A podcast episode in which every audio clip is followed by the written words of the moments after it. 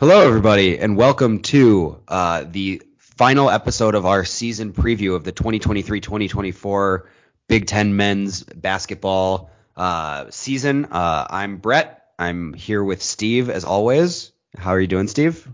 I am stoked because we are very, very close to the start of the season, and there's nothing like all 14 teams starting off with the same record and the same level of hope.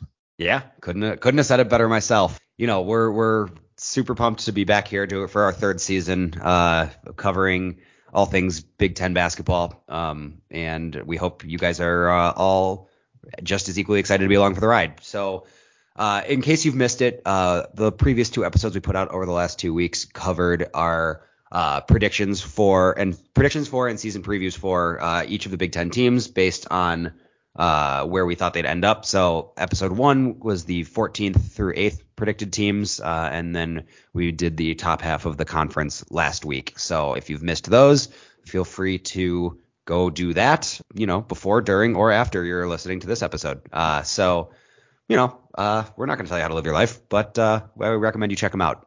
So, you know, we we did a pretty big, you know, coverage of all of the teams. So I think you know, as we did last year, we're going to do cover some individual awards and related things here. Um, so just to kind of map things out, we're going to start with our first team, all Big Ten picks.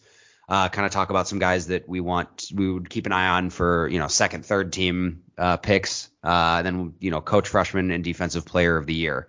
So, you know, pretty much everything that, that is offered, and I think it'll give us a good look to di- good good opportunity to dive into more specific to some of the players you would you may have heard us talk about on the last couple episodes. So with that in mind, um, let's do let's start with the first team all Big Ten. Um, and Steve and I had uh, the same picks for this. So Steve, do you want is there someone you want to talk about first uh, to kind of get this rolling?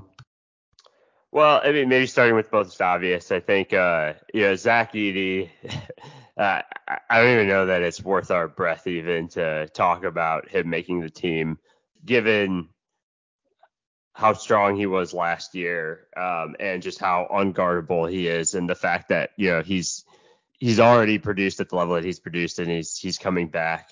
You know i i don't see much in his way from from making first team all conference. I think there are you know some other interesting guys at at center throughout the conference that we'll hit on in a second but zach Edey's probably got to be number one at the top of the list to talk about when you talk about all conference in the big ten Yep, uh, that's that's pretty much exactly my thought process. We know exactly who he is and who that person is, who that player is, is dominant. I mean, uh, you know, at seven four, he makes he makes thing life around the rim look super easy. Um, and I think that, you know, I, I don't really see him needing to develop an outside shot to kind of help Purdue win games. Um, so I think you know, while you can debate the merits of his ability at the next level all day, I think that you know he's he's a, an amazing college player and he is by far the best player in this conference uh, as things stand today. Um, I think another player that um, you know you will you'll see him on on everyone's list. Usually he was a unanimous media pick uh, for all first team All Big Ten, uh, and that's Terrence Shannon Jr. Uh, on Illinois. Um, you know we we we kind of went into a lot of him specifically on the Illinois preview, um, but I think that you know, Illinois' season comes down to how well he plays. Basically, he's he's great at getting to the rim. I think we'll see him with the ball in his hands a lot this year. He's an excellent defender, and I think you know he he'll have to probably rely a little bit more on playmaking for others. Um, but I think he's an extremely well-rounded player, um, and you know he's gonna be he's gonna be asked to carry Illinois to at least a couple victories this year. Then I think moving on to the rest of the list. So you know, rounding out our first team all conference picks are, are going to be kind of a trio of point guards. Um, the first of which is is Boo Buie, um, who will have to shoulder even a greater load for Northwestern this year, probably than than what he had to last year. Um, I think like we talked about in the Northwestern section, uh, the, the question with him is really is he going to be able to be as effective in crunch time um, and carrying the load that he's going to be expected to this year relative to how good he was at it last year. I wouldn't be surprised to see some regression to the mean with him, but um, he gave us every reason to doubt him going into last year, and he proved us all wrong. And so you have to give him the benefit of the doubt going into this year. Um, I expect Northwestern to still be a really, really strong team this year, and I think it's going to have a lot to do with Boo Buie. Yeah, absolutely. I think I think we all saw how hard he plays last year and his effectiveness, especially around the rim and in crunch time. Um, and that's that's a huge asset for Northwestern, and uh, we're all better off for you know seeing him play like that. Um, I think next on our list of point guards is Tyson Walker, uh, Michigan State. You know, obviously uh, has spent a lot of time there as a transfer uh, from Northeastern, and really has gotten more consistent every year, uh, which is which is huge. And his experience uh, brings a lot to this to this Spartan team, as does his outside shooting. I mean, it's that's he is able to work with the the way that the Michigan State wants to run their guards uh, with him and AJ Hoggard out there works so well because of the skill set that Tyson Walker brings. And that's nothing against Hoggard, but Walker's elite shooting makes Hoggard's getting to the lane and distributing more that more that much more likely. Um, and you know he's he's able to handle the ball, and Tyson Walker can hit big shots. Um, you know you'd like to see a little bit of improvement defensively, but if if that's really what you're calling for, um, it's he's he's a he's a very good player, and I, I think he's going to be a, a significant reason that the Spartans season goes the way we expect it to. And then the the fifth guy that we have on our list is Jahmir Young um, who, you know, coming into the conference last year, we really didn't know what to expect, um, other than that we knew he was from Charlotte and that he was going to kind of anchor Northwestern's offense. But um, he, you know, averaged high double digits in scoring and really, um, you know, was a strong three point shooter, a strong distributor. Um, and, you know, returning to an offense that arguably exceeded expectations last year. Um, I think he'll have the confidence and everything that he needs mentally and physically to um, have another strong year of numbers wise. I, I, will say it is a it is a really really deep conference this year at the point guard position, which is why we you know for the most part have three point guards on this list. Uh, Tyson Walker, uh, you could call him a combo guard, but basically have three point guards on this list. Um, and you know, we're also both really really high on Maryland um, and their you know ability to deliver now that Kevin Willard's got some experience under his belt. So um, looking forward to a strong Maryland year and looking forward to you know Jahmir Young being a big big part of it. Yeah, absolutely. I think he's he's gonna he's gonna be the the engine that makes that that team go, and uh, their their hopes are definitely riding on him. I think the one thing is you know you'd like to see him be a little bit more consistent from three. He was only at 31% last year, um, but you know he's otherwise an extremely well-rounded player and uh, is is going to do a lot of a lot of good things for Maryland this year. So obviously the first there there are only five spots on the first team, uh, but there are a bevy of of interesting players that you know could fill out the second that will fill out the second, third honorable mention, um, and even potentially take a jump into the first team if they you know if things break the right way. So uh, Steve, do you want to mention one or two guys that uh, you're eyeing in particular this year? Sure. Um, long, long list of, of guys that I could see um, having a good year. But I, I think I, I want to talk about Cliff Cliff Omoruyi actually. Um, I know Rutgers isn't gonna, you know, they they probably won't make the tournament and they're not gonna crack kind of anyone's list of upstart teams to watch in the conference. But um, he's just so so fun to watch. I mean, he's all over the place on defense.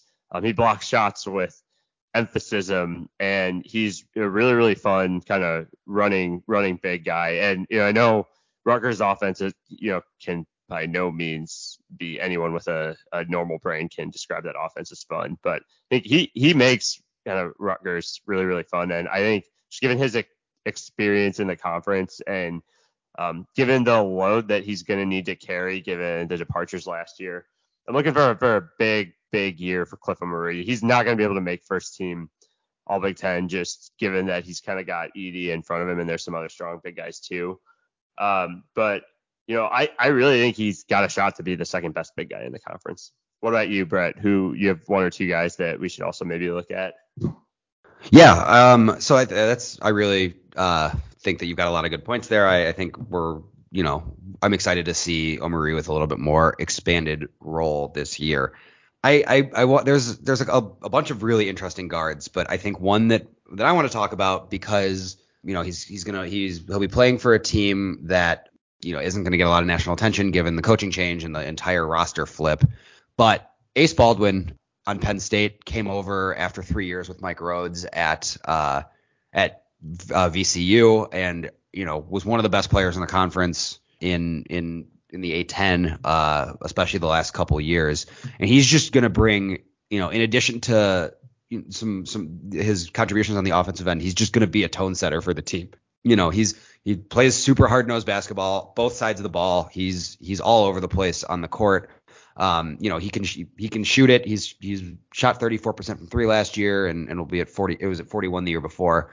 Um, so he really brings a lot of everything to the game to to the court. Um, and I think that you know this Penn State team is really looking for an identity, and so he and the other VCU transfers are going to be relied on specifically uh, due to their knowledge of um, you know Mike Rhoades' system. And I think he's he's going to be the engine for that team, and is going to obviously they're going to they're not going to have we don't think they're going to have a ton of success, but uh, you know anything they do do positively is gonna is gonna be as a result of of Ace Baldwin. Yeah, very much agree there. I think some other just quick hitters that I kind of direct everyone's eyes to. So I think Chucky, Chucky Hepburn's gonna have a strong bounce back year. You know, he kind of had a inconsistent and injury plagued um, season last year, and I think he's got kind of all conference talent deep down inside of him. So I'm looking for him to have a really good year. Um, I'm also looking at Malik Hall to kind of be that anchor of that Michigan State team that we all expect to be really, really good. I know we had Tyson Walker as a shoe in for first team all conference, but I think um, if they end up winning the conference, it's going to have to be because of all the different things that Malik Hall does. And then I think maybe another under the radar guy. I'm looking at Keisei Tominaga to also have a really, really good year. You know, he was he was a surprise last year, uh, but I think he's he's got a ton of talent and um, you know that Nebraska team was really really fun last last year, um, and I'm looking for more of the same from from them this year. Now we talked about most of the guys who we should have our eyes out for. Who do you think's winning Player of the Year? I mean, it's really hard to go against the reigning Player of the Year, and uh, and for that reason, I I can't I can't go away from Zach Edey. I mean, he's already shown how dominant he he can't he can be, um, and you know for all for all the, you know, all the jokes you want to make about Purdue's loss in the tournament last year, like they've got a really great team. He's the best one. Um, they are the favorites to win the the, the conference title for a reason. Um, and yeah, he's going to put together another monster season. He's is as you've mentioned previously, uh, unguardable, um, or very close to unguardable, but he's and is a difference maker on both ends of the court. I don't I don't know how anyone can can really give the award to anyone but him at, at this point. I've got nothing else to add. Next question, sir. All right. Uh, since we've already done a little bit of talking about this this person, uh, let's let's go ahead and do de- defensive player of the year. Um, Steve, do you wanna do you wanna do the the lead into this one?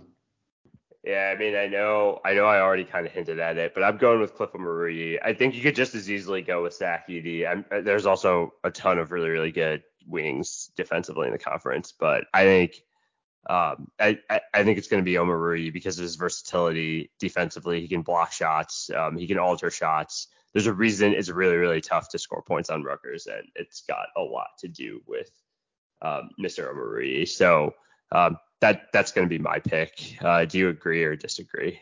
I very much agree. I'm I'm really interested uh, to see if he's you know on the perimeter a little bit more because he's he's very athletic and and is quick too. So I think you know when he gets shifted out onto guards, it's it's definitely not the death sentence for uh, defensive possession like you could say about other bigs in in this conference. Um, and I think that there's yeah his, his as you mentioned versatility great. He's he's a disruptor of shots and and likes getting his hands kind of in passing lanes and stuff. So I wholeheartedly agree, agree with that moving on, I think let's do let's just round out the player awards with uh with the freshman of the year award. Um, you know, we were in agreement again about this one. So Steve, uh, what are you what are you thinking here? Yeah, it's hard to go against Mackenzie Mgbako. I think you know, just given that he fits a very defined need on Indiana's roster based on the position that he plays, given how high of a ranked recruit um, he is, and given you know when you look at really the other recruit of his caliber coming into the conference.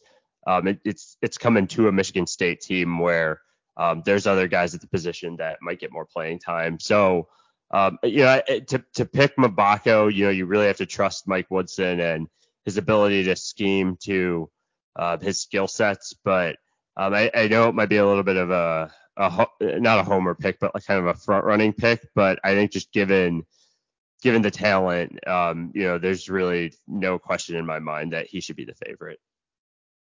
Yeah, absolutely. I mean, he's already a, a pretty polished shot maker um, and has has some defensive versatility too. So I think that um, from a pure talent standpoint, uh, he's he's the most talented freshman. Um, but also he's coming into an Indiana situation where he's going to get a lot of minutes right away. Um, as as you mentioned, like unlike at Michigan State where those, those that trio of talented freshmen, you know, has a lot of of returning production to to compete with. Um, but yeah, I mean, I think that I think that Mgbako is is uh, you know obviously not showing a lot a lot can happen uh, over the course of a season, but as of right now seems definitely like like a safe pick given his vast skill set and um, you know his is is the opportunity he has coming in. And finally, we have reached the last award uh, of our preseason preview. Um, so let's let's jump right into it. Um, Coach of the Year, Steve. Uh, and I think this one's always an interesting one to gauge, right? Because it's it's too easy to just give it to you know if if Purdue runs away with the conference again and you know Matt Painter obviously obviously good great great coach like does a did a great job this year but it, it I think I like to treat coach of the year as as relative to you know preseason expectations and even though we have this team rated highly it's still enough of a jump from last year where you know if if this team can play at their ceiling the entire year, I, I think there's no no way not to give give this the coach the award. And so that's why you know both of us I think are in agreement. Feel free to correct me if I'm wrong, but um, on Kevin Willard from from Maryland as being the coach of the year, given you know how he's kind of built this team up over the last two seasons and or you know last season and then this season and just kind of the excitement he has the recruiting he's done and if it translates to on-court success i think he's he's a pretty clear cut choice for that award. Yeah I, I think so too. I mean as you mentioned there is some sort of like that you know there's a there's the expectation bias. There's also like i think a a good like newcomer bias. And so uh, I think Maryland's had a lot of struggles um, you know, really to to be consistent over the, you know, last um, kind of decade or so that they've been in the conference. And so I think um, if if they can, you know, be a top four team in the conference this year, they've they've got the talent and pieces in place to do it. I think Kevin Willard deserves all the credit. You know, I think you could give it to Painter, you could give it to Izzo, but I think, you know, they have high expectations. Um, and I think outside of like Illinois, winning the conference outright, I, I couldn't see a world where like they overachieve and Underwood gets the award. But you know, I, I think where other places you might want to look, I mean, if there's a team from maybe call it the bottom five that ends up, um, you know, making the tournament, that that could, you know, one of those guys could win it. Or if a team from sort of the middle tier ends up finishing in the top four, you know, I, I could see that happening. If Indiana, you know, ends up the top two team in the conference, you know, Mike Woodson could be in play for it. But um, I think the the favorite going into it this year should should be Kevin Willard. Yep, I I totally agree with everything you've said. And you know, unfortunately, there are no uh, you know no sportsmanship awards or teammate of the year as as we see in the NBA, as as some of our listeners may remember from our old show. So yeah, that that'll do it on the on the season preview. Uh, any any parting words, Steve? I think uh, proceed with caution anytime you go into a road environment in the Big Ten. I think it's going to be just as grueling um, as it's been in normal years. Um, and I think if you're kind of just looking big picture at what the goal of the conference should be, um, yeah, I think Big Ten has a strong reputation for top to bottom, having a lot of sort of solid teams, but they need to do a lot better in March this year. And so, you know, that's going to be a theme of I think what you hear us talk about all throughout the year. But they're developing a reputation of being March chokers. Um, a lot of that driven by Purdue, but a lot of that driven by um, just the general underwhelming performance of the conference in March this year. So um, that's what I'd be paying attention to the most. And um, we hope that uh, you know, it's another strong, deep year for the conference that should have that expectation every year. Yeah, yeah. I mean, as of as of this recording, the Big Ten has not won a, t- a t- national title since 2000 uh, because here at Big Ten Hoops Weekly we do not recognize Maryland's 2002 title as being a member a title for the Big Ten.